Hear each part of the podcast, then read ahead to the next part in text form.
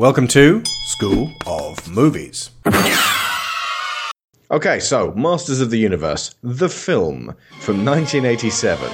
At the far end of the universe, there is a planet ruled by a being of utter evil. I will build a great, great wall. And there is only one man who dares challenge him. John Cena! They are locked in a battle to the death. A battle that will take them across the heavens. Stop him! A battle that will finally be fought. I want them hunted down and brought to me! Across the face. Police! Nobody move! Of Earth.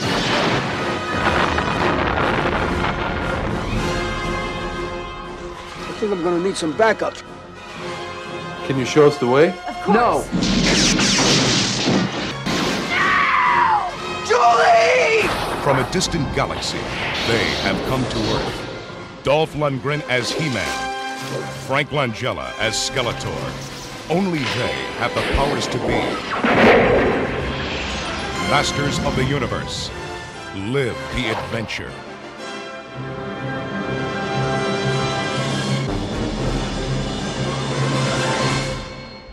We've we released the He-Man show last week, and we recorded that one many months ago. But uh, this this film came at a weird time. It it came at a time when He-Man was pretty much dead. It's a it's a weird moment. I mean, I suppose, I suppose it's kind of like you know how the last Airbender film came out just after Avatar had finished. So I suppose it's like you know now we make the trip to the big screen, see if this works.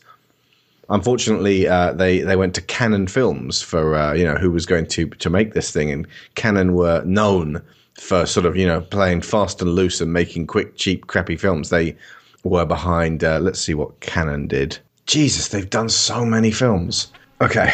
The Happy Hooker Goes to Hollywood from 1980, Schizoid, Dr. Heckyl and Mr. Hype, The Apple, New Year's Eve, Evil, New Year's Evil, that's pretty good, Hospital Massacre, Enter the Ninja, Body and Soul, Death Wish 2, Lady Chatterley's Lover, did not expect that one, uh, The Last American Virgin. I mean, these all sound like Troy McClure films. They do. Uh, Nana, the true king of. Sorry, Nana, the true key of pleasure? What? Whoa. There was they did a Hercules film, uh, Revenge of the Ninja, The Wicked Lady, Over the Brooklyn Bridge, Sahara, uh, Break In, as in Break In, uh, the prequel to Break In 2 Electric Boogaloo, uh, Exterminator 2, Ninja 3, The Domination, uh, Missing in Action, Break In 2 Electric Boogaloo, um, Rappin', Hot Chili, Life Force, American Ninja, Invasion USA, Matahari, King Solomon's Mines, Fool for Love, Runaway Train, Hell Squad, The Delta Force, Highlander, Ah! Your favourite. My favourite. Coming soon, folks. Dangerously Close, Cobra, Thunder Rain, In- Invaders from Mars, Texas Chainsaw Massacre 2, Lightning the White Stallion. I mean, we could pretty much do one on Cannon film. There is a documentary on um, the the uh, the wild and wacky um, ride that was Cannon Films. The Assault Over the Top, number one with a bullet, The Barbarians, a version of Beauty and the Beast, American Ninja 2, The Confrontation, you name it, they will make it American and put a ninja in it. uh, Sleeping Beauty, Superman 4, The Quest for Peace. Did they put a ninja in Sleeping Beauty? they did. It's an American Sleeping Beauty ninja. Um, and they, they kept going for quite a while. Puss, yeah, there's Puss in Boots, Platoon Leader, uh, American Ninja 3 Blood Hunt, Cyborg. As I recall, wasn't Cyborg like like they were taking the bits of what was going to be a, a He-Man, a Master of the Universe follow-up, and turned it into Cyborg, the Van Damme film?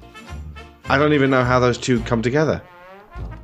But yeah, they, they were fighting, they were doing it way into the 90s. 1993, American Samurai, then Street Knight, American Cyborg, Steel Warrior. They've all got to be American, folks. Hellbound, American Ninja 5, the best one, and uh, Chain of Command was their last, last one. A lot of these were direct to video. Um, Crack House, missed that one, that was 1989. Okay. Okay. So, um, not the best people to take your He Man to, and uh, as a result of the fact that it was made after the He Man cartoon, after the She Ra cartoon, um, and before the new adventures of He Man, it was around about the time when He Man was no longer cool, if he ever was. But certainly not at the top of all the kids' uh, you know list of stuff because they had uh, Transformers and Thundercats and um, uh, real Ghostbusters, and they were just about to get into Ninja, Ninja Turtles. There's a ninja you forgot, Amer- yeah, Cannon films. That's a trick they missed, clearly. You wanted to get in on the ground floor of that because turtles went crazy. yeah, I mean, te- technically they had the, Turtles on everything. they had the money to actually you know put into the the Golden Harvest um uh, tur- the the 1990 film. They could probably have have helped put that together. I don't know where the turtles would be ri- right now if if that first film had genuinely sucked like the uh, the third one. God. There's there's certain charms to the second one. In fact, I kind of like watching the second one, the Turtles film, with a they're babies. Possibly just because of the extra perspective that We Hate Movie gave it. Possibly not. Should we talk about Masters of the Universe? Let's talk about Masters of the Universe. if we must. And now we cue the credits that couldn't decide whether they wanted to be Star Wars or Superman or both. Super Star Wars.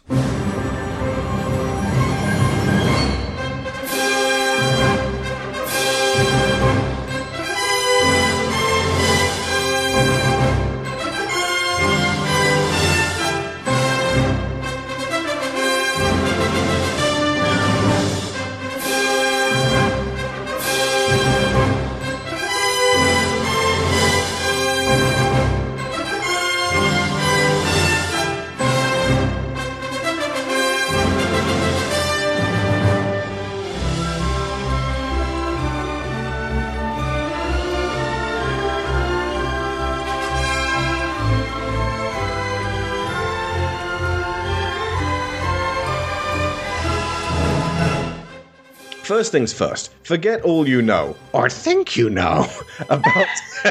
see what I did there? About Yeah. Eternia and everything about it, because it pretty much went out. This is a prime time case of baby out with the bathwater. They could not wait to get this stuff out the door. They're just like, right, okay, this, screw all that Eternia, this is the new Eternia, this is the real thing. Um, what did you, like, did you notice major differences or things that were missing?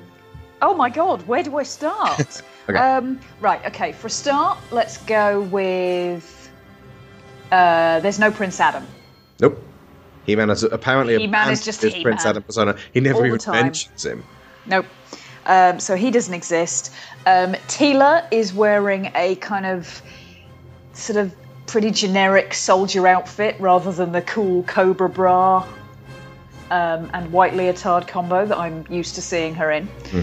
Um, trying to imagine what this would look like if they actually went for painfully real, like, well, not realistic, but painfully accurate, Accurate. costumes of the original TV show. Yeah.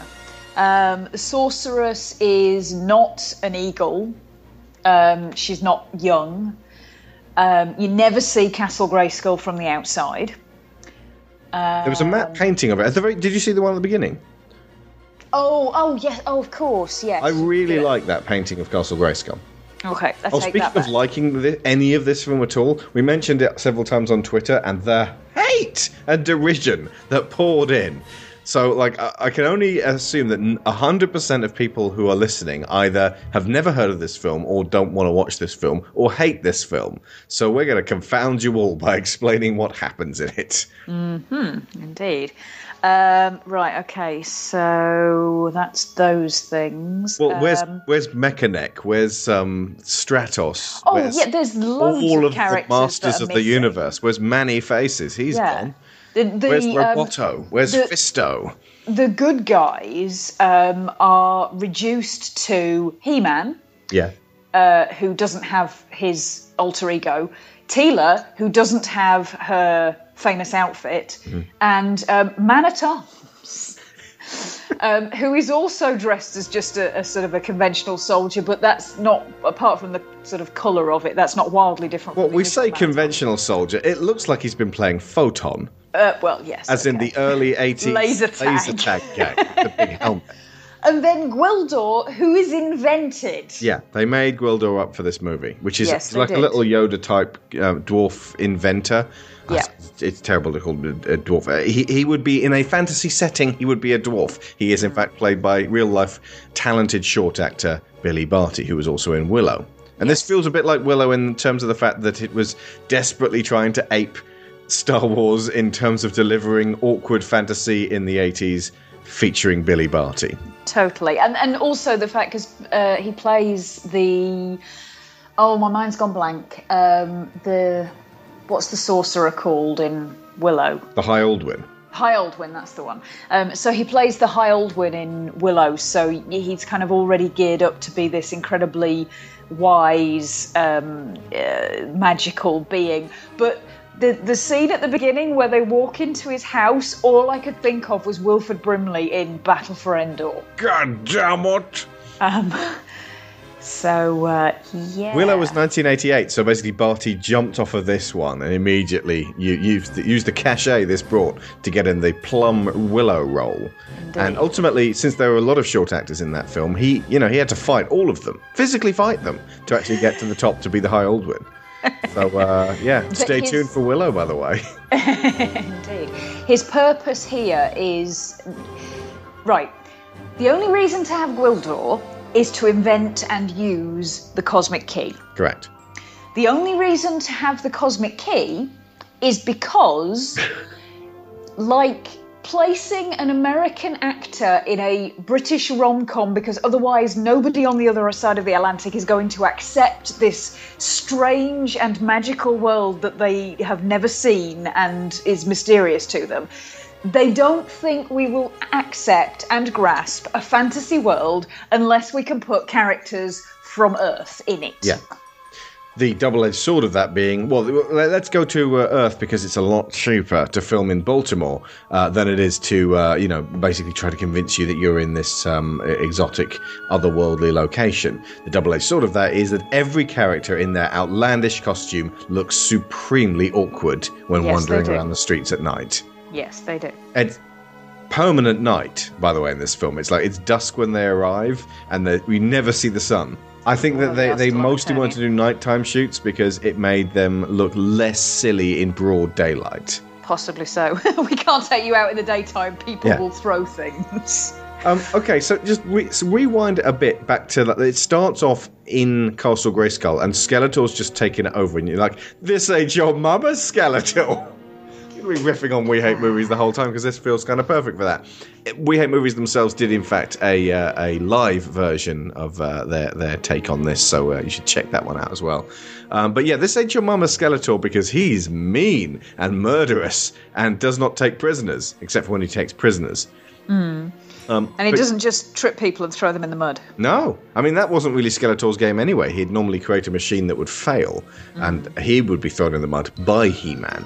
Um, but yeah, no, he's got idiotic henchmen, but he kills them. And uh, well, they're going, "You flea-bitten ninny!" He goes, "Right," I will destroy you. and just disintegrates them. Which is really missing the point of what Masters of the Universe was. It was the least consequence laden show ever. With the possible exception of Thundercats. I'm not entirely sure that doing it straight wouldn't have ended up being like Street Fighter, the movie. Hmm. You know? That's true, actually. I see. I think it would be right. Okay, you couldn't have done it straight then, as in a straight reproduction of what happened in the cartoons. Yeah. I think you could do a very close one now with a heavy dose of irony Yeah. and basically get this: Masters of the Universe meets Archer. Yeah. It, it, the, the animation lends itself to that. It Uh, but- really does. Ultimately, just to play it straight and earnest, you could do that as a film, and uh, people might find it charming. The way that Peanuts was uh, played straight and earnest. The, the, the problem with Skeletor being, you know, murderous is that. Well, I, I said that Street Fighter was played straight. Uh, the whole thing was like they, they tossed out the, um, you know, what was in the game and the fighting contest, and sort of made up a bunch of silly stuff because they didn't want it to be. It's. l- We didn't want it to be silly, so we invented made our some silly silly crap. stuff. It's like Super Mario Brothers. And then in both films, it was like, well, how do we crowbar in this facet of the game? It's silly, but we can, we've got to fi- figure out a good way for there to be a Blanka. Or uh, in the case of Super Mario Brothers, why is there a bomb? And you know, let, let's make everyone scared of them. In Masters of the Universe, they seem to be labouring under no such misapprehensions of right. We've got to get something people know from the uh, He-Man show, uh, into this. It was more a case of, well, everyone knows I have the power, so we'll stick that in at the end so everyone can cla clap and cheer. But pretty much everything else about it that you liked is, Is gone. And so we're, we're left with this murderous Hordak style Skeletor and mm-hmm. this curiously mild and understated He Man. I have never seen a film about a giant barbarian where the barbarian was sort of hanging around in the background being nice to people the whole way through. He really is, and he looks bored the whole time. And I know a Bored lot of that is confused? because, well, yeah, possibly a little from column A, a little from column B, but possibly that's just Dolph Lundgren. But Yeah. Honestly, between him and Meg Foster, it's like they're having a competition to see who can react the least. Was this um, like the year after Rocky Four? uh, was it the year after? Rocky Four was eighty. I want to say eighty-seven. Rocky Four was eighty five, Ooh, wow! so he got this on the back of Ivan Drago. so rather than like glaring at Skeletor with that cold, dead-eyed expression, "If he dies, he dies," he's just sort of you know earnest and nice and. Um, but he's not super earnest, not in a cartoonish way. He's just the kind of barbarian you'd want to take home to meet your mother. Not in those pants. So yeah, so you've got affable He-Man, um, and you've got this sort of grumbling old man at arms, and you've got this Spitfire Teela, who, to their credit, never gets damseled. Uh, her No. costume is less revealing. You, you know, it is generic soldier, but she's definitely a soldier and not eye candy. And they never they never make note of the fact that uh, she's a woman, and in fact they don't crowbar her, her into a romantic plot. In fact, there isn't a romantic subplot anywhere in this film. There's the two Earth teens who have already been together for a while, but that's it. There's no they're not hooking up He-Man with anyone. That's very true. And in fact, you're right about the uh, complete lack of romantic subplot, because technically speaking, uh, Kevin and Julie, the only real romance is in the fact that they're splitting up at the beginning and then by the end they're back together again. Well, you know, there's no romantic subplot because there's no plot. Anyway, um, so the sorceress is not the, the standard sorceress from the uh, TV show. She is, in fact, Christina Pickles, who plays Monica's mother in Friends. And it gets even weirder because Monica then immediately turns up in Yes. her pants jacket. Before we get to the pants jacket, there's some very confused fighting, and this has got some of the most ill coordinated fight scenes I've seen in a film for quite some time. It's more just sort of like uh, it's it's like action figures fighting in that you like if you take two guys and smash them together and sort of go like that and sort of twist them together like that. That's the level of actual coordination in these fights. It's almost like they told Lundgren just sort of kind of wrestle with these guys and then like they'll fall down at some point when they've had enough. There, there's no sense of like, right, I'm going to stab you, I'm going to smash you in the face. It's not. There's no sense of He-Man being a warrior. It's more mm. just that he's going to tackle you at some point. So are we suspecting then that whoever put the fights together walked in on someone playing with action figures and went, "What on earth are you doing? Uh, they're they're they're fighting." That's fighting. Honestly, So an alien put this film together. That would stand to reason. There also um, Skeletor's Darth Vader, like stalking around the place and killing his own henchmen and like wearing black and shouting all the time. He also has black Cobra stormtroopers. he really does. Yeah. And they're you know they're doing his, his uh, bidding and sort of marching everywhere. And I don't remember Skeletor. He had Skelcons, uh, who were like um, He had what? I never, I don't recall ever hearing them called that. what, what were they called? I have no idea. They They're just just minions. guards, yeah, minions. Um, but uh, yeah, no, here he's got stormtroopers, and, and they really are cobras. There is one bit at the beginning where Skeletor, having just taken control of uh, Castle Grayskull, broadcasts his whole face to the entire planet of Eternia, presumably, and it displays on this giant holographic projector thing. And He Man standing on top of a cliff and just sort of watching it in a solemn way. It's actually a really good entrance for, for the character. You know, kind of like it shows this giant dominating head of Skeletor, and then He-Man just sort of grimly staring at it. And he then gets into one of these crappy fights that I just mentioned, which completely takes away any power and uh, majesty of the character. It's, uh, it's silly, but there were there are some good bits of this film. You know, it's it's not entirely without merit. People of Eternia. The war is over. My forces victorious. The sorceress of Grayskull is my prisoner, and her powers are now joined with mine. Let this be my first decree. Those who do not pledge themselves to me shall be destroyed. The new age begins. This whole thing, by the way, if you know your Jack Kirby, this is the fourth world. Darkseid. Skeletor is Darkseid. Okay. Yeah. Clearly, And- I don't know my Jack Kirby. But uh, if, if you actually if you um if you go in like this is just after he'd finished his run on Thor. He he kind of you know he he wanted to do his Ragnarok type thing but uh, then you know what he, he ended up working for DC and they just gave him carte blanche to just sort of come up with the wild crazy stuff himself. This was like 70 to 73 and it would appear that the person writing this film had a boner for Jack Kirby because they just went through the whole thing and changed Darkseid's name to Skeletor even the cosmic keys are boom tubes. There's a bit in Gwildor's hut because he's been building this key that can like push through worlds. Uh, He mentions that you know his species. I can't remember. I didn't note down what he said. Is well, we, We're a Venusian. We're trusting in every way. Evil Lynn came to visit me. Okay, so a woman named Evil Lynn comes to visit you. How trusting do you have to be? In every way. Oh, that trusting. She came because of my skills as a locksmith. Wait a second! Back the fuck up! What kind of incredibly trusting race of people have extremely skilled locksmiths? That's Good like se- point. that's like seeking out these pacifists and saying we want to learn your death martial arts, please. I mean, if he's that trusting, he shouldn't have any locks on his doors. That would have been a really good bit of like characterization that you know We're the most trusting people.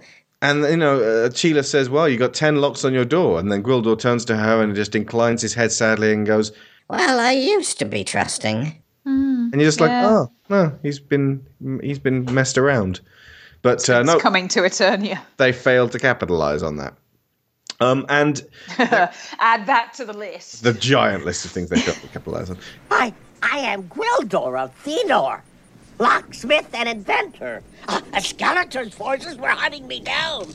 A million blessings upon you for saving my life. No blessing is necessary. Any foe of Skeletor is a friend of ours. nice going man at arms are you including King Hiss and Hordak in this list Now, why are you so important to Skeletor? What a story, Mark. I'd better show you. Please come with me. I remember the days we didn't have to lock our doors.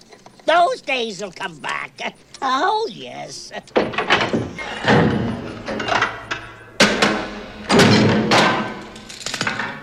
Now, uh, you ask, why Skeletor after me?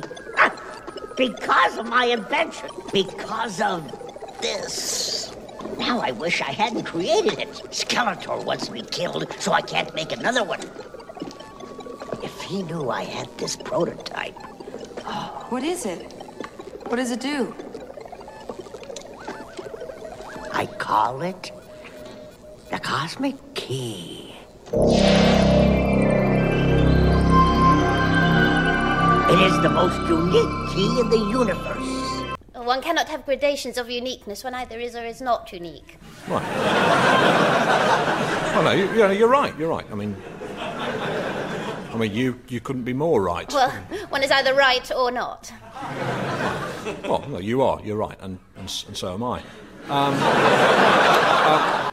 the tones it generates can open a doorway to anywhere. Anywhere? Exactly. One simply computes gravitonic tones for a specific destination, activates the energizer, And that's how Skeletor's troops got into the city and surprised us. Yes. Yes. I'm afraid so. You little worm. Don't you realize what you've done? Easy, Teela. He didn't know. That's right. Uh, how could I know? We Thenorians are a peaceful race, trusting in every way. A woman came to see me. And her name was Evil Lynn. I think you guys know the rest. There's there's a bunch of Skeletor's henchmen chasing them around the whole time, seemingly. There's Beastman, who I mean, I, I'm going to go ahead and guess that the other Masters of the Universe, the good ones, since there aren't any around, dead. They've all been killed. Mekaneck had his neck snapped. Beastman ate them all. Yeah. Stratos caught and eaten by Beastman. Snout Spout taken for his ivory. Buzz off swatted. Man-E-Faces facelift. Ram Man got rammed. Fisto got fisted. Clamp Champ was given the clamps. I got a little surprise in store for that guy. The clamps! So yeah, they, they all got cl- clearly rounded up and executed, and it's just these three left. Little throwaway line might have been good there, or or like even just a sort of then we'll get all of our friends out of captivity for the sequel. Maybe just to just to sort of reassure the kids that uh, uh, you know They still exist. that Moss Man has not been scraped up. but the bad guys, like rather than doing a trap jaw, rather than doing a stinkor or a spikor, you've got they've made one up again. Two, in fact, Karg and Saurod, who are just sort of weird looking greebly monsters. Karg in particular is super over designed. He's got this like glam metal look and a catskin cloak and an Elizabethan ruff and a hook for a hand. and he's got this grey mottled face and red eyes and he's terrifying. But at the same time, if you step back, he's ridiculous looking. Um, but like he's the, it's it's an uneasy film in terms of tone because it's too scary for little kids. I remember seeing this about the same week as I saw American Werewolf in London, and and was equally frightened by both. But it's embarrassing for adults to watch because all we can do is watch these people in their silly costumes walking around the place looking super self conscious all the time. So anyway, Gwildor opens. They they sort of blunder into Castle Grayskull to stage a rescue for the sorceress because they're the resistance. Though you die, La Resistance lives on. And uh, then Skeletor goes, "It's a trap!" And then they jet off to an unknown location, which turns out to be Earth. And then they meet a cow, and they don't understand what a cow is. That's hilarious. You don't have anything even vaguely cow-like on Eternia. He-Man fans will, be, of course, be able to tell us. Well, in in episode two sixteen, they indeed met several cows. But they don't eat meat, so maybe they don't have domesticated bovines. That's another thing that they, they mentioned. That like um, that Gwildor pinches some ribs, and that you know he and Teela and Man at Arms are tucking into this meat, and Teela goes, "Why is they? Why do they keep this food on these little white sticks?" And Man at Arms, who's obviously had his share of meat in his day, goes, "Those are rib bones." And then Teela's just like, "Oh my god, we're eating an animal." And it's- wow, what a peaceful vegan planet they came from. No wonder Skeletor was able to take over. Everybody was anemic. yeah. Everyone just, and no one had the energy to fight him. Um, That's not true, by the way. If you're vegetarian, you are not automatically anemic. Of course. So anyway, we we now meet Julie, who is basically she's got Sarah Connor's job, or she works in a uh, a fast food type restaurant, and um, it's Courtney Cox, and she appears to be wearing a jacket made entirely of jeans, to the point where there's like the waist of the jeans is at her neck, It's the collar, yeah. and I was like, are those actually recycled jeans turned into a jacket? It's quite Uh, possible. It's an odd fit, but then again, most jackets in the 80s were slightly Yes. too big. So yeah, then uh, Julie is moving away because she's miserable and sad. She wants to have a fresh start. A year ago, Julie's parents died, so she goes to the graveyard to visit their graves and explains their death to us. And apparently, And them, one presumes. and them. It was all Kevin's fault, from the sounds of it. She wanted to like. she wanted to go to the beach with them, but then she went with Kevin somewhere, and they flew, and their plane crashed, and so they're dead. And so Julie's sad, and she wants to move away, and that's not good for Kevin. Mm, Kevin is her boyfriend. He is a hapless goon, and remains so the whole way through the movie. He really is. That particular scenario, by the way, this is really like cautionary tale for don't bunk off school or tell your parents you're going to stay home and see you in Otherwise, they might fact die. you want to meet up with your boyfriend. Seriously though, I, I pulled a sickie from school one day mm. so that my boyfriend could sneak round and spend the day with me. He left his motorbike in our driveway and it got nicked. so he ended up not being able to go home when we planned to, so that he got he'd be gone by the time my parents got home. And then we had to explain why his bike wasn't there anymore, and police were involved. And oh my god! By the end of the day, I was just like, this really wasn't worth it. Had your boyfriend ever to stay for the whole day, though? well, mm, but uh, yeah, I suppose I should just be grateful. lost That, interest when his motorbike was. well, absolutely. his mind was on other things. It was, yes, but um, I suppose I should just be grateful that my parents didn't die in a plane crash. Yes, you should, because it's Kevin's fault. anyway, so Kevin finds the cosmic key, which when he picks it up, it looks like a predator spear gun. It looks like those little metal barbed hooks on the end will fly out and stick in people's eyes and like explode, perhaps. Absolutely. Press this button oh, this and it so cool. spear shoots out at one end. Yeah, and he's like pressing it, and you know, ultimately, you know, secret predator movie. This could actually have been a backdoor for a uh, you know predator Masters of the Universe crossover, and he in fact finds a predator weapon instead. We have seen so many secret predator movies recently. Yes. Um, then there's this truly alarming school invasion because he's like, "You got to see my band play," and Julie's like, "Yeah, okay, guess I'm gonna do that." It's been most of our relationship, so I might as well cap it off with the same thing. And uh, so that he's playing at uh, San Dimas High or wherever, and uh, he's like playing his keyboards to an empty auditorium or the the the, the gym, and um, she's sitting there like she has for most of their relationship, and um, She's really bad at breaking up with him, by the way. Yeah. The, the, her, right. The introduction to Julie is this conversation that she's having with her colleague about the fact that she's moving away. With Ginger. She wants a fresh start. dead, honey. And uh, yeah, indeed, she wants a fresh start, and so she's going to. Um, she, she's like, I just need to get away from from Kevin and and here. I, And, can, I sympathise. and then there's the horn honks, and she says, "Oh, that's Kevin." It's like, well, honestly, get a taxi. Don't get the guy you're trying to split up with to come and pick you up from work. You are the worst at getting away from Kevin. you really are. and in fact, at the end of the movie, she doesn't get away from Kevin. no, she doesn't. Um, so yeah, there's this tri- like the school gets invaded by Beast Man and this overdesigned Karg guy and Saurod who has a tail and a hat, and and a bunch that of is how he was troopers, defined, And they're running hat. around the place, and like um, Julie screams and runs away, and like she hides under the stage, and this guy Blade, who's like got blades, like not the Marvel Blade, like. s- He's just a bad guy with swords, shoves these swords through the stage and they go funk like that. And I remember thinking as I was seven, oh my god, they might have killed her and stabbed her. And it almost turns into a horror movie. Again, ridiculous when you're an adult, um, terrifying when you're a child. Yes, and also terrifying if you're aware of Carrie. Yeah. Um, because you can't see a school hall with decorations for a prom and it's on fire Yeah. without thinking of Carrie.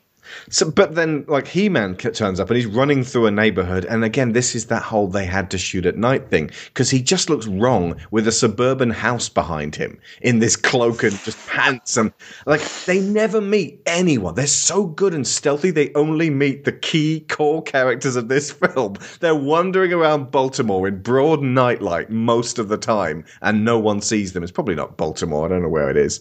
Let me just check. Um, it just says Earth. That's very non-specific. Yeah. Oh no, Culver City, California, apparently. Um, which would be why you, He-Man's able to run around with his nipples out at night, because in Baltimore, it's a wee bit nippy. Nip. Sorry. It's it's just a sort of a small American town. It's got a music shop, which appears to be the hub of cosmopolitanism for this particular town. All things happen at this music shop. And uh, yeah, so Julie nearly gets ca- captured by Beast Man, who's like running after her. She throws, uh, what was it she threw in his face? Ammonia. Ammonia.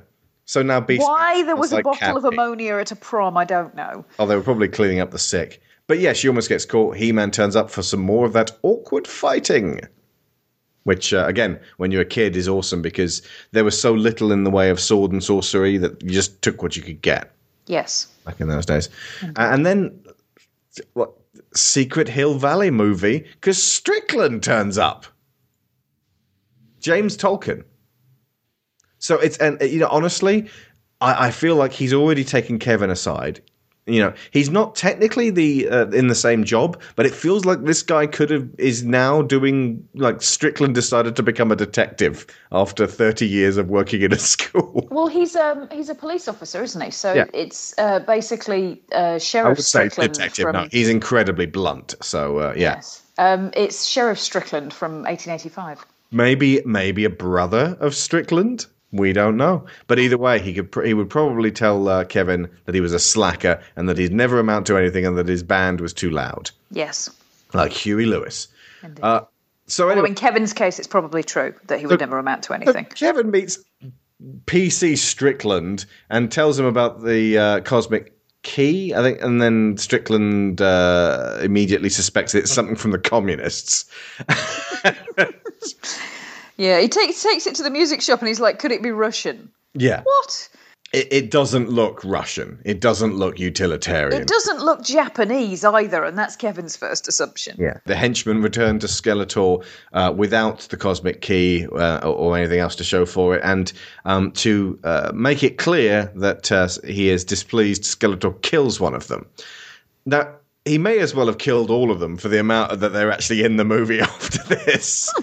um, especially Karg. He just gets written out. What happened to Karg at the end? Uh, I Exactly. What happened to. Beastman? I don't. What happened to Evil Lyn? Uh, I think she falls in a pit. Does she? I don't know. Can you swear to that? Because it really Uh, feels like there should have been some kind of like denouement to all of these bad guys. Mm. Yeah, Because He-Man is, is apparently do, you know eh, joining in the fight, but what really matters is He-Man versus Skeletor. Mm. But um, yeah, in, in, instead, uh, the aptly named Evil Lyn takes over with her creepy eyes. This woman was in uh, Quantum Leap, wasn't she? She was indeed, yes. She, uh, she played um, Abigail's mother in the trilogy. Yeah. And yeah, she's creepy woman. I've seen her play a couple of other roles as well. And she's basically, because she has these incredibly pale blue eyes, Yeah. but dark hair and, and quite dark, sort of olivey skin, she just, she looks Dead. weird. dead. She's like a corpse walking around. Um, she probably, you know, she, she's actually quite a, uh, a stirring actress. Um, uh, so I, I won't actually. Although in this, she mostly just looks bored. yeah, you know, she she plays about the best evil Lyn you could. Her name's Meg Foster, but she does have that because her eyes are so pale blue. She looks like she's um, the ex-wife of Night's King out of Game of Thrones. Um, so yeah, so she's taken over now. So Skeletor's finally sent someone with a brain to get this thing back. Uh, they do a bit of home invasion, which is again like they- they're too big for this world and too big for this house. And like so, when Beastman's going in there and savaging Kevin, who is completely defenseless, and like just before they come in, he's like there's this massive product placement because he's got some ice cold Burger King and he starts chucking that into the waste disposal unit, picks up two perfectly good oranges and chucks them in there afterwards. I can tell why Kevin is thin and malnourished now, by the way. Yes. Nothing but Burger King, and he also probably has scurvy because he, he's not eating his oranges. Quite likely. Ah, oh my God, I've just thought when um, Julie leaves the restaurant, she brings him a bucket of food. Mm. I think he's living solely on what fast food she brings home for him. Yeah, he'll regret getting into that stride of a diet once his metabolism slows down. Yes.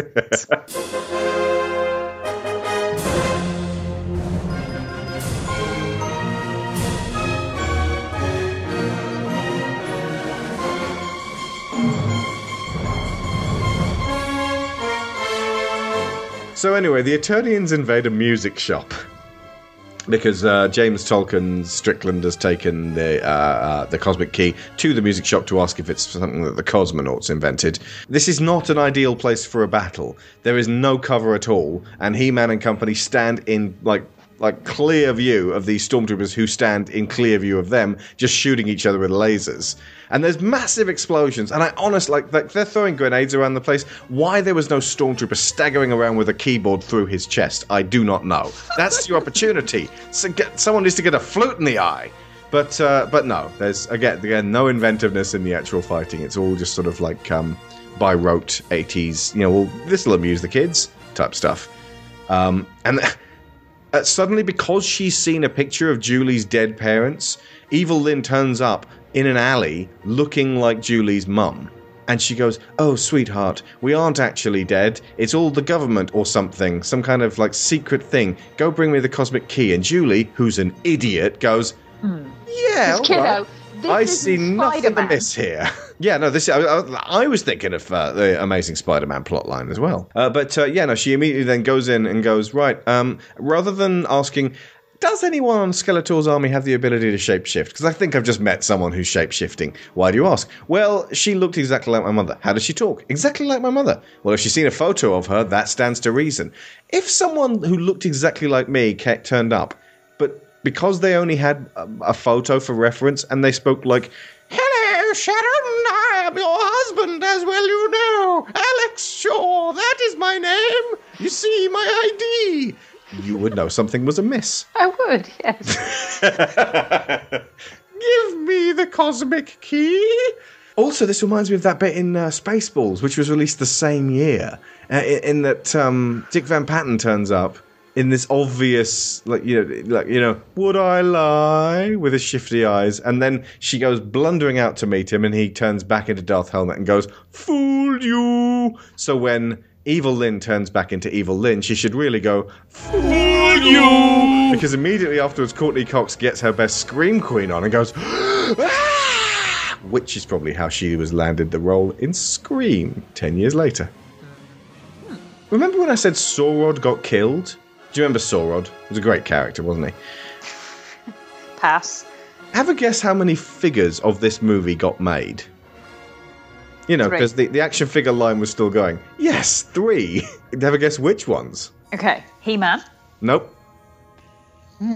No. They didn't make a tie-in He-Man. They Technically, Laser Light He-Man looks a bit like him, but they didn't have a license to Dolph Lundgren's face. I was just going to say, was it because they didn't have a license for Dolph Lundgren? Yeah. Also, Laser He Man and Laser Skeletor were only available in very short supply and in only in certain countries. Can you imagine if the Transformers movie, the first one, had come out and they'd gone, "Oh, well, we don't really know if this is going to be that much of a hit, so we've only done three Transformers. There's Jazz and Barricade and Blackout. Why not?" Like, people just walking around would go, "Is is there a Transformers movie this year? I don't know. There's this sort of a, like a, a couple of couple of Transformers toys on the shelves, but I can't really tell. Why wouldn't you put movie He-Man front and center and say, "Look, guys, there is a He-Man movie out now.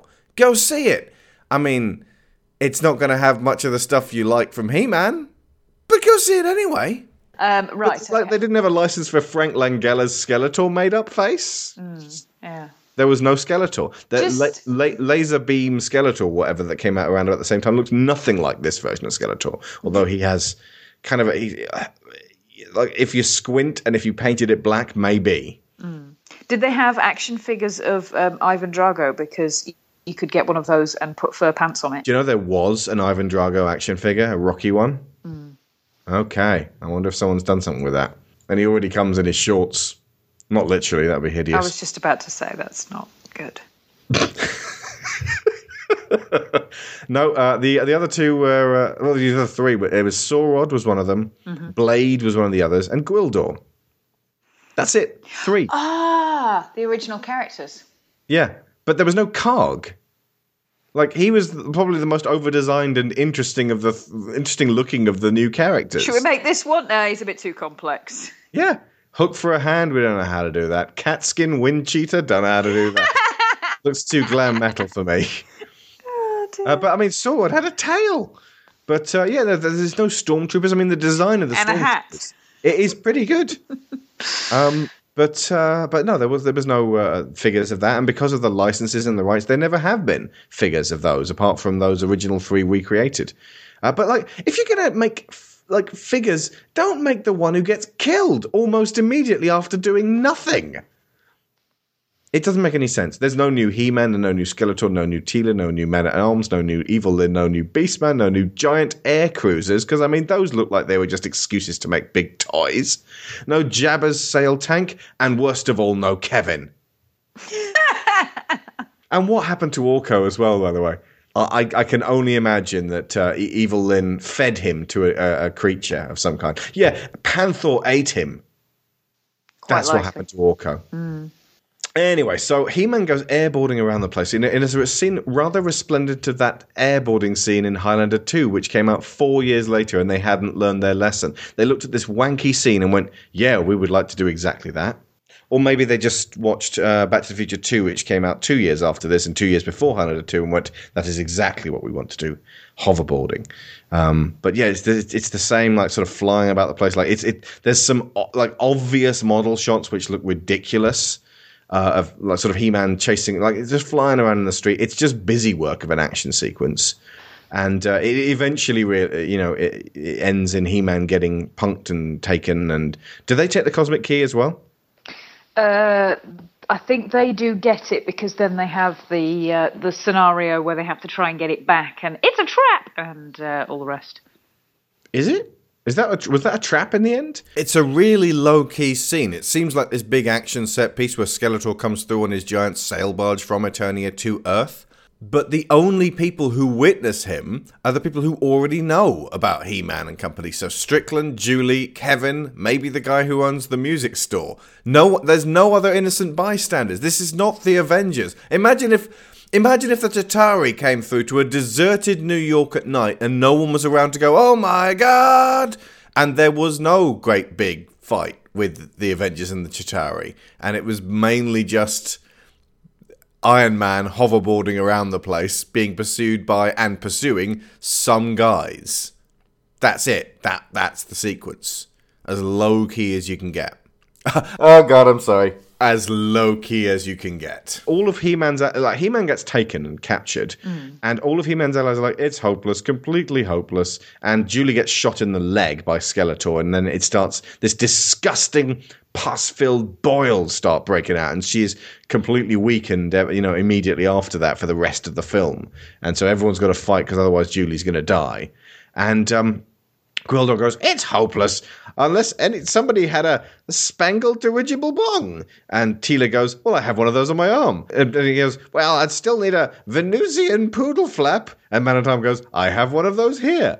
And I need something to play the keys on. Well, I'll go and get a keyboard, says Kevin. Mm-hmm. And it's like it's one of those kind of like, you know what, guys? If we all club together, all of us can lend something to this particular, uh, you know, fight. And you know, all of us have our own special skills.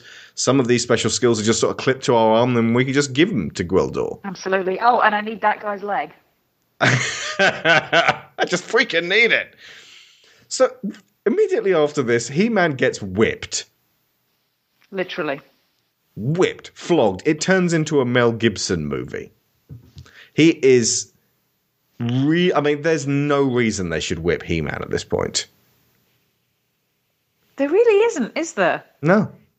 Because if the point is to show that he's he's broken and Skeletor's winning, and you know all hope is lost, they don't have Dolph Lundgren standing there, still looking bored, occasionally flinching when he remembers. Because the whip is sort of a laser whip. Yeah, so it's a CG. CG. It's a uh, it's a thing they did in post. Yeah, I can't even remember what old effects were called. And he's Um, twitching his buttocks as it slaps against him. And he's like, ugh, ugh. Don't use those whips over there on the wall. Okay, yeah, but I can understand that maybe if it was like a gladiator movie, you'd need to have that scene. But if it's going to be a gladiator movie, make it a gladiator movie. Don't like make it a, a you know a, a movie mostly set in Baltimore and a high school, and then include a whipping. That doesn't make that that to make the goddamn sense. Oh, Oh, and- the rest of this makes just so much sense. Well, yeah, including Kevin's incredible ability to remember four notes. Yes. Six notes. It's da, da, da, da, da, da. Gwildor's like, oh, I could never remember those notes. And Kevin goes, wait, wait, wait, was it? Da, da, da, da, da, da. And Gwildor goes, yes, yes, it was. Those four notes Six notes. contain the galactic coordinates to get us back to Eternia. All I need is a Venusian poodle flap and a spangled dirigible ball. Absolutely. And again, modern technology makes it impossible to update this because somebody would just Shazam it. yeah, there's an app for that.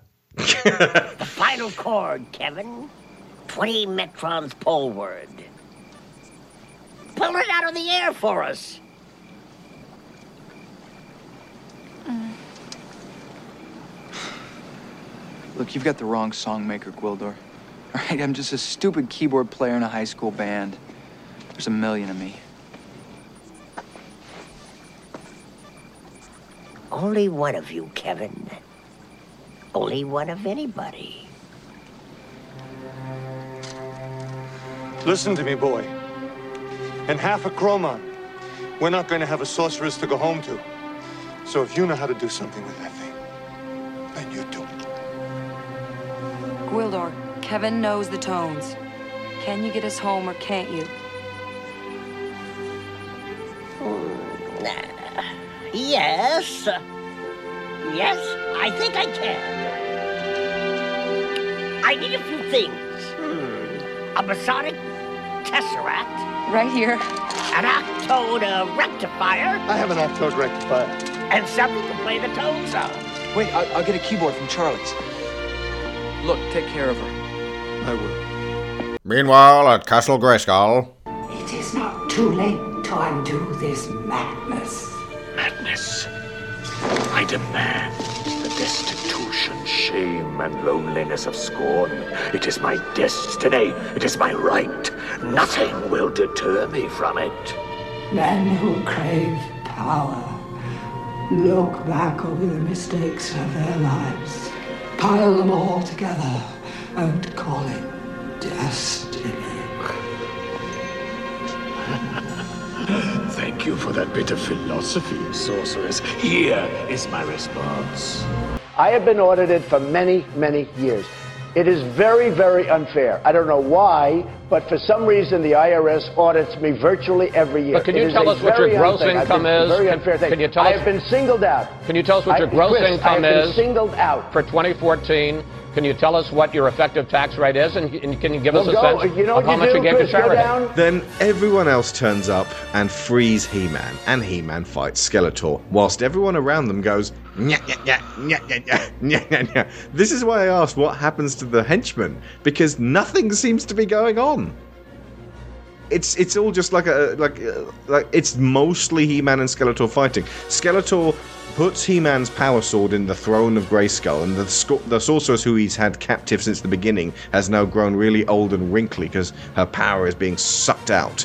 And it's gone all dark crystal on us then Skeletor absorbs the power of the universe and says that he feels one with the universe, which really, honestly, should probably give him a sense of perspective which would humble him. You would think. Yeah, but instead he just gets filled with power and proclaims himself to be a master of the universe, which sort of explains the whole master of the universe thing. That's one of those kind of like, well, let's work out how there can be a master of the universe, because the guy with the really long neck is not one. Hmm. So yeah, everyone's going nah, nah, nah, nah, nah, nah, and Skeletor, who's now got gold armor and claims to be a god, fights He-Man, and it's very much a kind of right. I'll put my stuff up here, and then you hit it, and then I'll try and sweep at your leg, and you sort of defend it with your sword, and it's in the dark, and that's sort of what happens. And then He-Man smashes the staff, the gold armor disappears, and then Skeletor's down on the ground, and then he reaches for a concealed sword, and they start fighting again, and then He-Man immediately kicks him backwards down a shaft, just like Palpatine, and he goes. He's screaming at the top of his voice. And then the actual shot of Skeletor falling backwards, his mouth is firmly closed and his arms are flapping in a kind of a way. And he goes down a pit. And that's the end. Two things. Isn't having a giant bottomless pit right next to where you sit most of the day, sorceress, something of a workplace hazard? And also during the fight in the music shop, when all these, you know, stormtroopers are firing laser blasts back and forth with He-Man and company, Strickland says, "I feel like I'm in an episode of The Twilight Zone."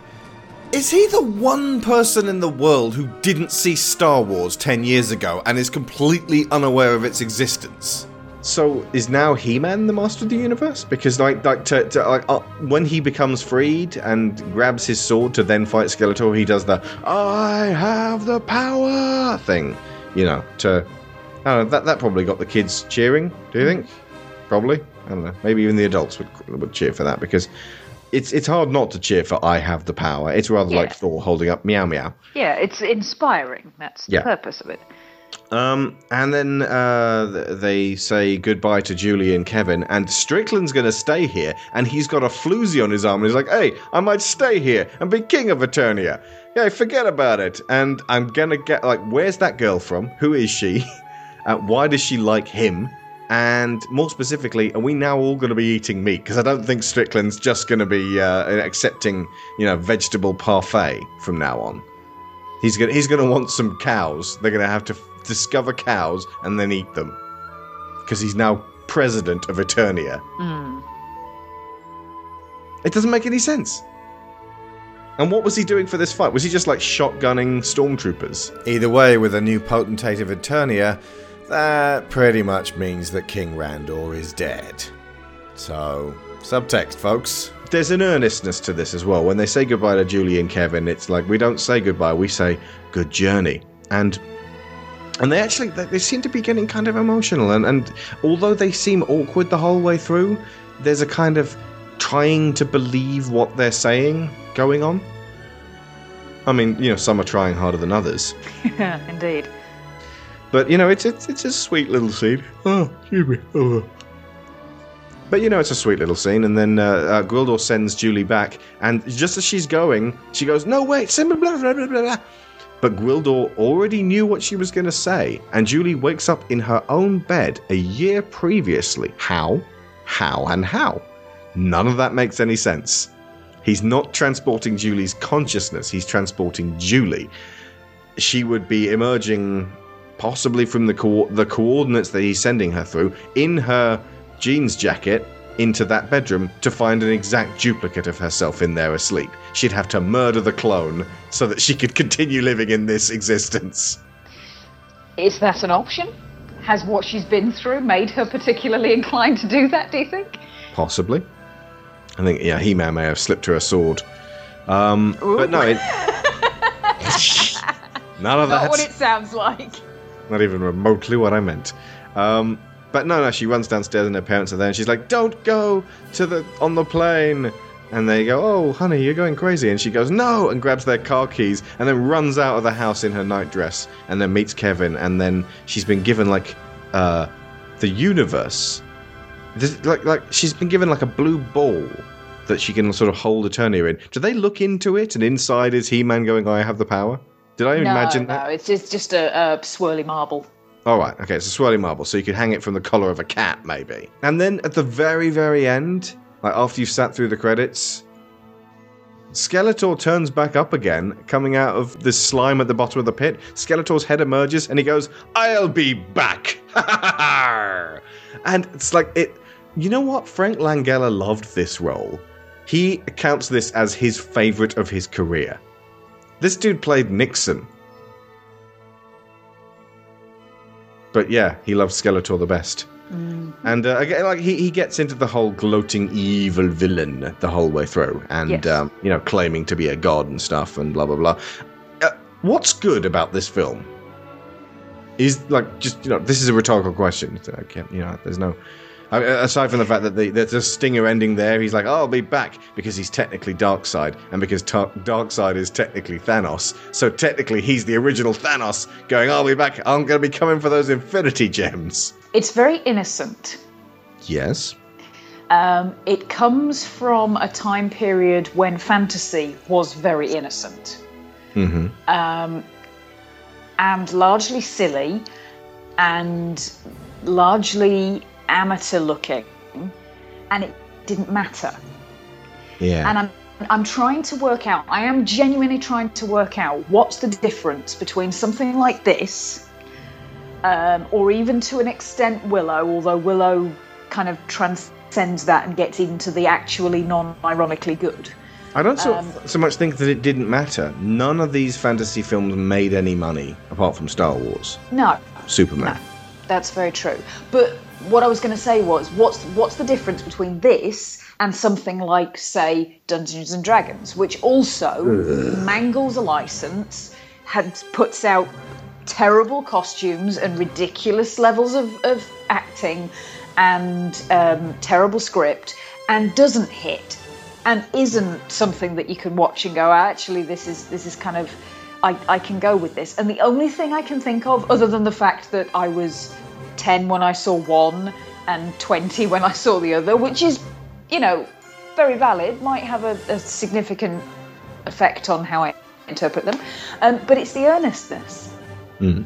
They, they just seem to, I don't know, be. It's not even having fun. It's just. They seem to mean it.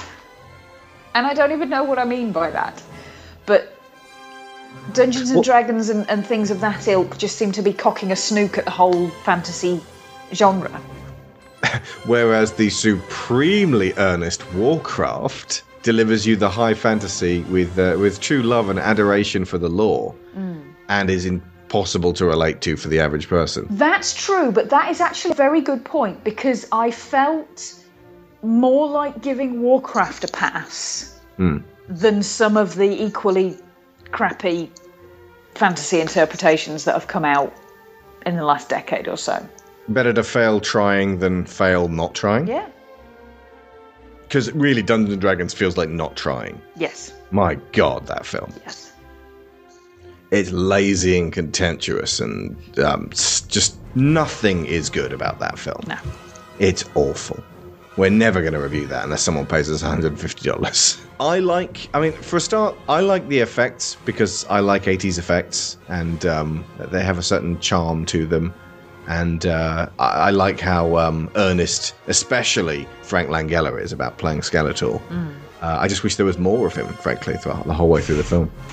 um, I uh, I kind of like what else do I like? The music's fun. It is, You know, by- yeah. Bill Conti did the uh, soundtrack, and uh, the, uh, the the shiny light effects and the zooming and the flashing. It's very kind of su- it's it's, it's sort of a, at the beginning they can't decide whether they want to be Star Wars or Superman the most, so they kind of split the difference.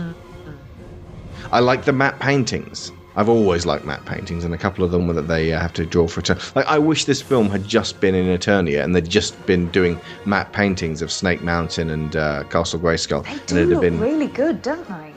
Yeah, I mean, for, you know, for a matte painting, if you know that it's a matte painting and it's, you know, I, I kind of admire the craft of that. Well, there's an art to them. It's like the um, the scene in in the castle where they walk along the, the runway, and you've got the Hmm. background is all matte painting, and I I believe that the chasm underneath the runway is also a matte painting. Oh, I also like Billy Barty as well. Oh, He's not only earnest but fun Mm. as well. Yes. He's. Yeah. Oh, look, on Wikipedia, Jack Kirby inspiration. comic book writer artist John Byrne compared the film to Jack Kirby's comic book fil- uh, meta series Fourth World, stating in Comic Shop News 497 uh, the best New Gods movie, in my humble opinion, is Masters of the Universe. I even corresponded with the director who told me it, this was his intent and that he tried to get Jack Kirby to do the production design, but the studio nixed it. Checked it out, requires some bending and occasional sex changes. Metron became an ugly dwarf. That, they're his words, John Byrne's words, not mine. The Highfather became the sorceress, but is amazingly close analogue otherwise, and Frank Langella Skeletor is a dandy Darkseid.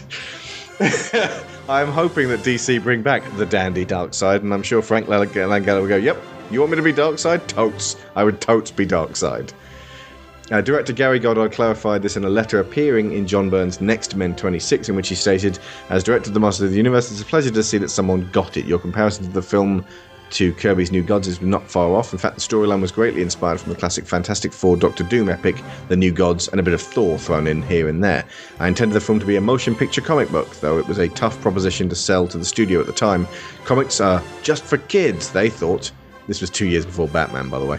They would not allow me to hire Jack Kirby, whom I desperately wanted to be the concept artist for the picture. Imagine how many Jack Kirby cameos we would have gotten in films after this if it had been successful. I grew up with Kirby's comics. I've still got all the Marvels from my first issue of Fantastic Four and Spider Man through to the time Kirby left.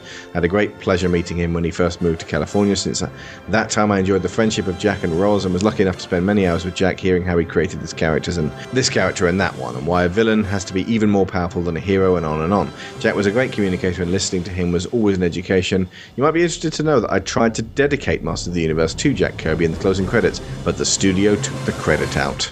So again, Cannon Films being dicks. Prior to releasing it, the Cannon Group touted Masters of the Universe as the Star Wars of the 80s. Oh god. Releasing alongside the height of the success of the toy line, that's open for debate. Technically, uh, in 82, it uh, emerged. In 83, the He Man uh, TV show came out. So, really, the height of the toy line would have been 83, 84. And related merchandising.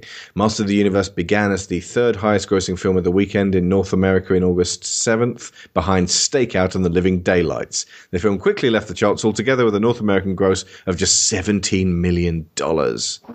It's an underdog. It's got a 17% rating on Rotten Tomatoes.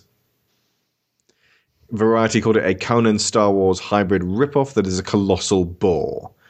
Um, is it boring? I'd say it's too silly to be boring. Like uh, maybe it was boring in those days because everything was silly, but by today's standards, it's sort of this big slice of American silliness. Yeah, it's. I, I wouldn't say it's boring. Or if it's boring, then it's amusingly boring, I don't, or at least it- amusingly is it mundane. possible to be amusingly boring? Do they not counter each other out?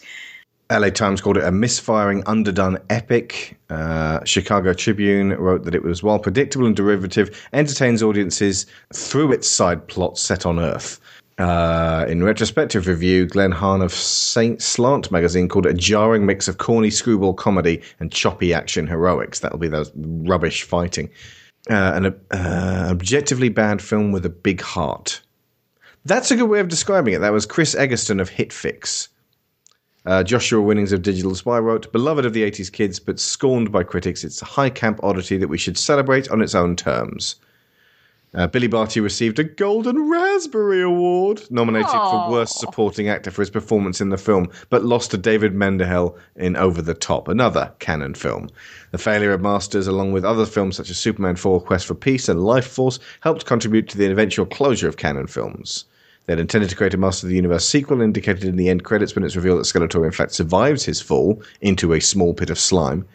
The low budget 4.5 million project that was to be directed back to back with their aborted Spider Man movie, thank God that never happened, was abandoned when Cannon couldn't pay for the Master's fee, Mattel's fees, and the production used the already made cosme- costumes and sets for the low budget sci fi film A Cyborg, starring Jean Claude Van Damme.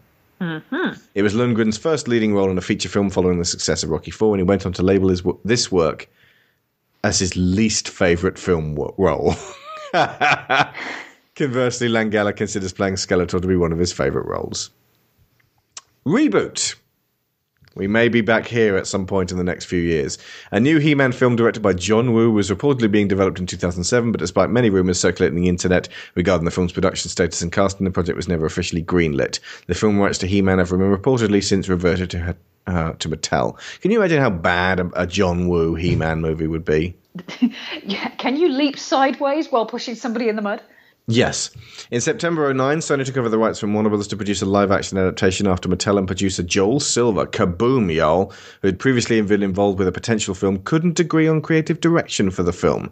Sony and escape artists Todd Black and Stephen Jason Blumenthal and Steve Tisch will now start developing the project from scratch for Columbia. Uh, Lundgren did an interview with IGN about the possible role in the film as King Randor, who never gets mentioned. On January f- 10th, 2014, Schmoes Know reported that Joe Cornish, Ryan Johnston, uh, that so uh, Joe Cornish attacked the block, Ryan Johnson, Looper, Andre Muschietti, Mama, Kirk DeMicco, and Chris Sanders, the Croods. They would be great. And Phil Lord and Chris Miller, the Lego movie, You'll Be Lucky, were named as frontrunners to direct the film. On February 26th, it was reported that directors Mark Cahill, Jeff Wadlow, Harald Zwart, and Chris McKay on the shortlist. On April 9th, Schmoes reported that Wadlow will direct the film, but they Hollywood Reporter announced that he's re- rewriting the script of the film. On August 2015, it was announced that Christopher Yost has been hired to write the film. Brilliant idea. Christopher Yost is a great writer. He has a background in comics. He co-wrote Avengers: Earth's Mightiest Heroes. Uh, he, oh, he was one of the screenwriters for Thor: The Dark World. Well, you can't win them all. um, uh, either way, I would still uh, I would back uh, Christopher Yost. Um, he's also uh, writing Thor: Ragnarok, so uh, we'll see if that comes to pass. And uh, on January 2016, they do. Oh, fuck! Deadline reports that McG will direct the film and will also oversee a rewrite of the latest script. That's gonna be shit then. Right, we won't see you later then, guys, because it's a McG film. Bye. And of course, the film is directed by McG. McG. I was going to say before we finish this one off, what you really don't want to do for this one is just get somebody who's worked on visual effects on another movie and get them to direct. You really need someone who's got confidence and vision and knows how to handle actors. It's not about the, you know, whether you can visualize the visual effects on this one. You know, you th- this is going to be a tough call. This is going to be getting people to be, be either very, very earnest or oddly cynical in terms of uh, being He-Man. And um, personally, I'd, I'd go for the Lego Movie approach. But McG is an incompetent windbag, an arsewipe, and a proven failure. I don't get why McG is still working. I hate that man. I loathe him. I wish he would explode. It's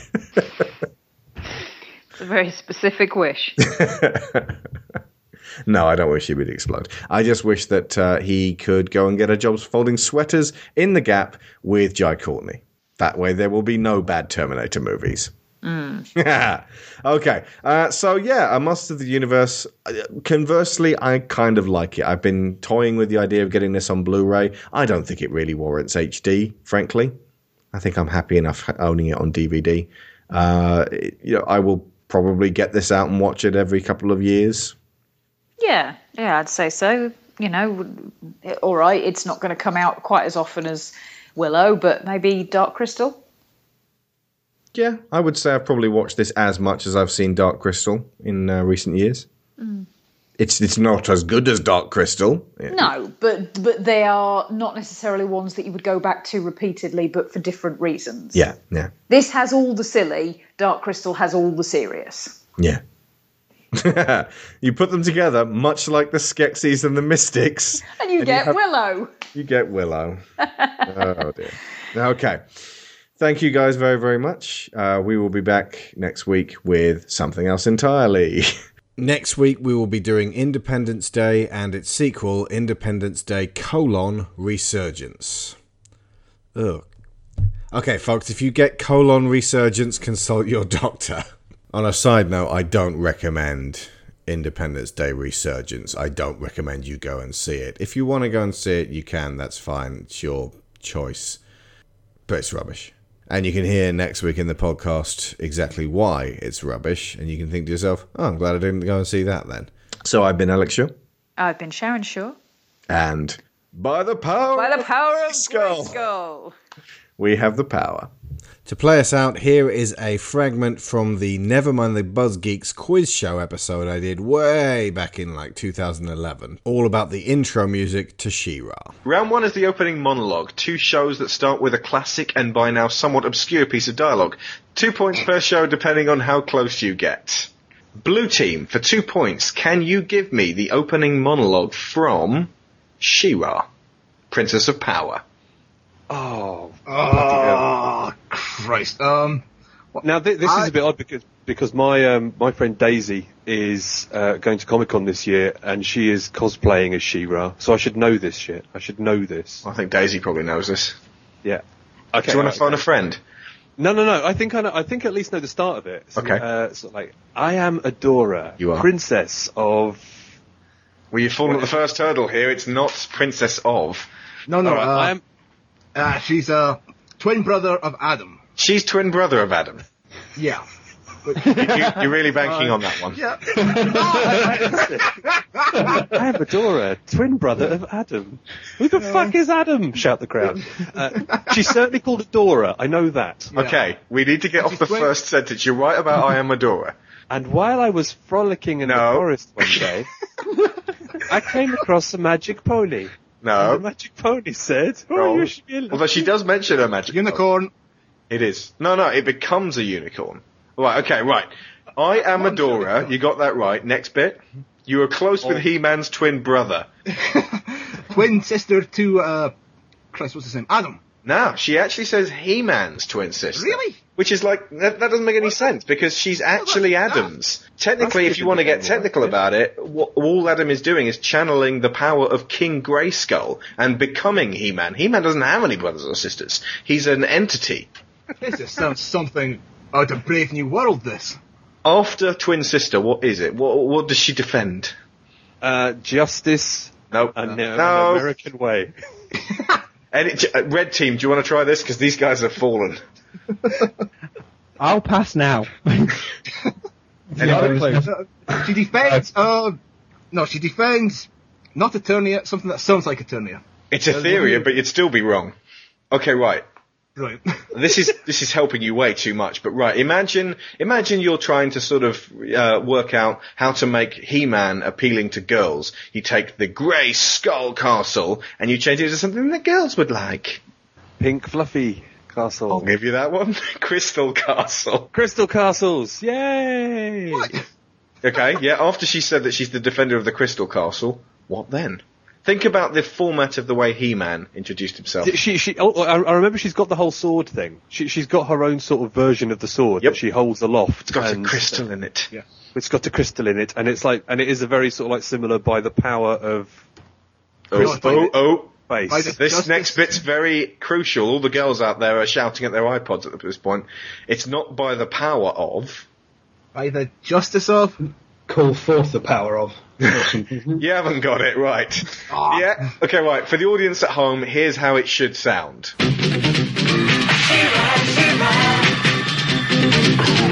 I am Adora, He-Man's twin sister and defender of the Crystal Castle. This is Spirit, my beloved steed. Fabulous secrets were revealed to me the day I held aloft my sword and said, For the honor of Grayskull!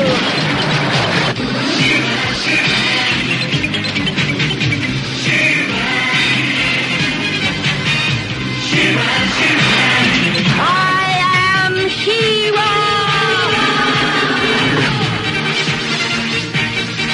Only a few others share this secret.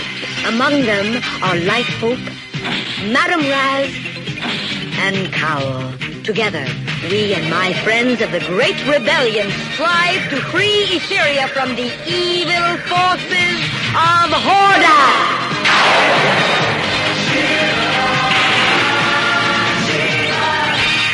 I'd just like to point out we're all boys and would never have watched She-Ra. Of course, yes. yes. girls. So That's it. Well, we were novel before we started there. Indeed.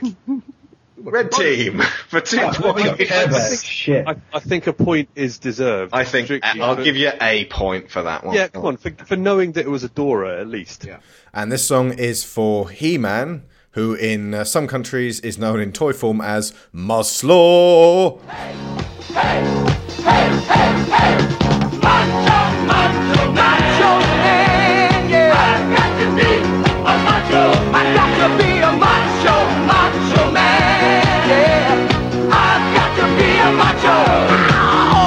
I'm just kidding. Here's some more of that lovely score by Bill Conti of the Rocky movies.